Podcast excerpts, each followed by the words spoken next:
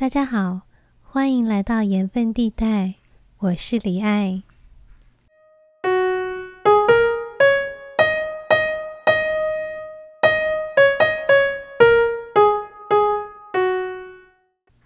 今天是我们的第二集，在这一集里，我们想要来谈谈盐分地带里的重要人物吴新荣先生。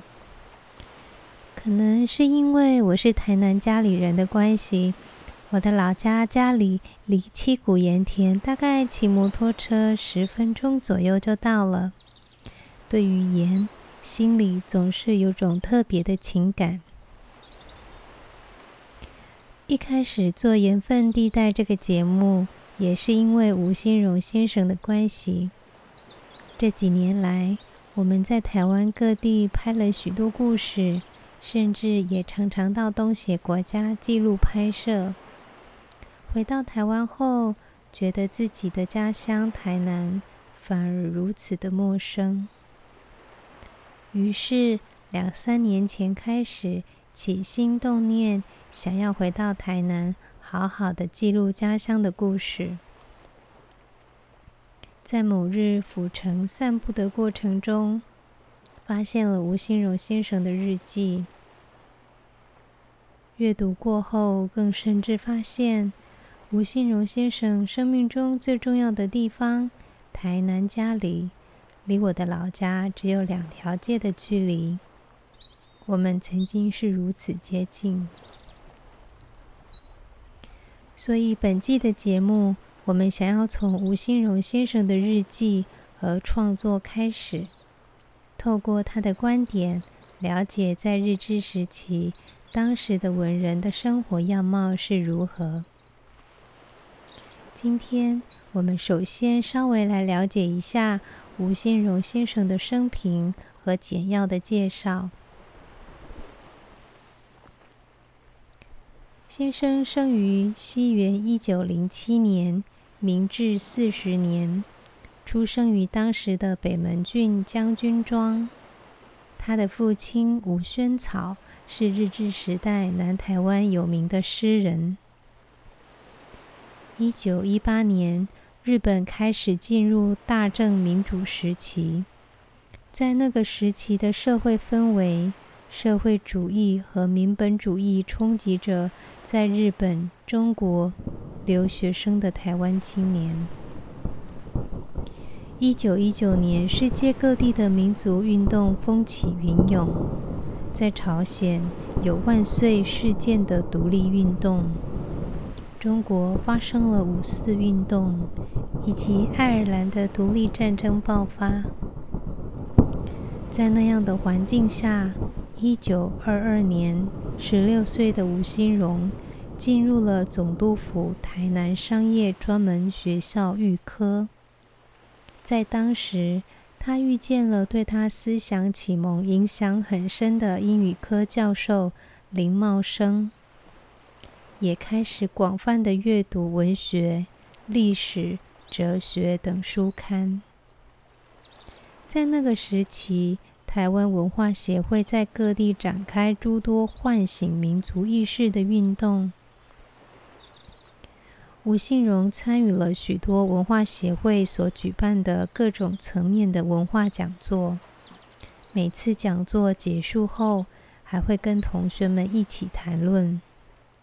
这些思想的启蒙，对年轻的他有着重大的意义和影响。1925年，吴新荣到日本冈山的金川中学校就读。当时的校长服部纯雄是有着自由主义精神的文学家，他特别支持台湾学生。吴新荣在日记里曾多次提到服部纯雄，并视为恩师。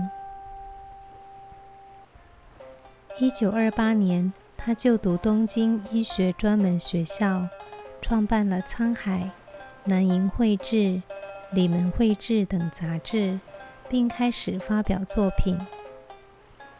受到当时的左派革命家山本宣治的感召，他在东京医专毕业后，就到山本宣治医院工作。这是个专门为穷苦病患诊治的医院，特别是农民以及当时在日本的韩国人。而后加入东京台湾青年会，这个青年会原本是台湾留学生在东京成立的高砂青年会，只是个留学生进行联谊的组织。然而在欧洲战争爆发后，受到民族思潮的影响，日本开始扫荡左翼分子。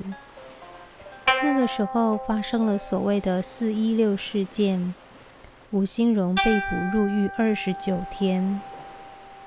出狱之后，他心中的社会主义理念仍旧坚定，对于无产阶级在资本主义下被压榨的痛苦，在他的创作中都可以看到为弱小族群发生的强烈色彩。1932年，从东京返回台南家里，开设了家里医院，和住在六甲庄的毛雪芬女士结婚，开始了在台湾家庭、文学、医学和政治的忙碌生活。隔年1933年，他和盐分地带的知识青年发起了家里清风会。2年后，台湾文艺联盟家里支部成立，以盐分地带为名举办了座谈会。盐分地带的同仁们发表了许多优秀作品。在家里医院的后方，也就是吴新荣先生的住所，有一个名为小雅园的地方，是同仁们固定集会的场所。这个地方并且经常款待各地的文化、艺术、政治的重要人士。在二战时期，生活困顿的时候，他仍然致力于创作，并开始对当地文化进行记录。1942年，在杂志《民俗台湾》里面有许多篇文章记录调查平埔族。这一年，妻子雪芬去世，他的随笔《王妻记》记录了当时的心情，也造成了当时文坛的轰动。不久，在亲友的介绍下，认识了林英良小姐，2个人结为连理。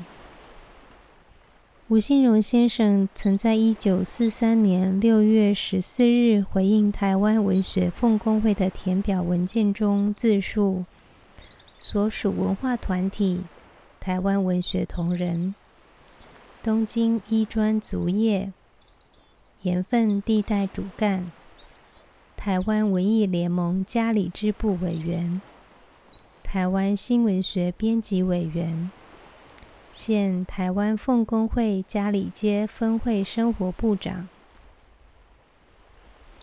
在历经了少年时代、留学时代以及建设时代后，第2次大战结束，日本撤出台湾，吴新荣仍积极地参与地方政治，担任三民主义青年团台南分团北门区队主任。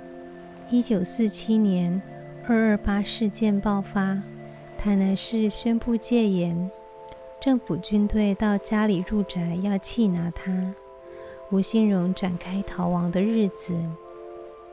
为了父亲，他决定自新，被押往台北东本院寺宪兵第4团部入狱。最后虽然幸运地获得释放，也造成他从此对政治淡出。晚年的吴新荣致力于南瀛文献的编修，对于台南文史的奉献良多。1960年完成了台南县志稿13册，还有他自己的自传《阵营随想录》。1967年北上，参加台湾省医师公会年会时，心脏病发逝世，得年60岁。如今在家里的中山公园内，我们还可以看到吴兴荣纪念雕像，还有纪念碑文，以感念他对文学还有当地的贡献。以上就是本集吴兴荣先生的介绍，希望您会喜欢。如果对于本节目有任何的建议，或您也有相关的故事愿意分享，欢迎大家写信告诉我们。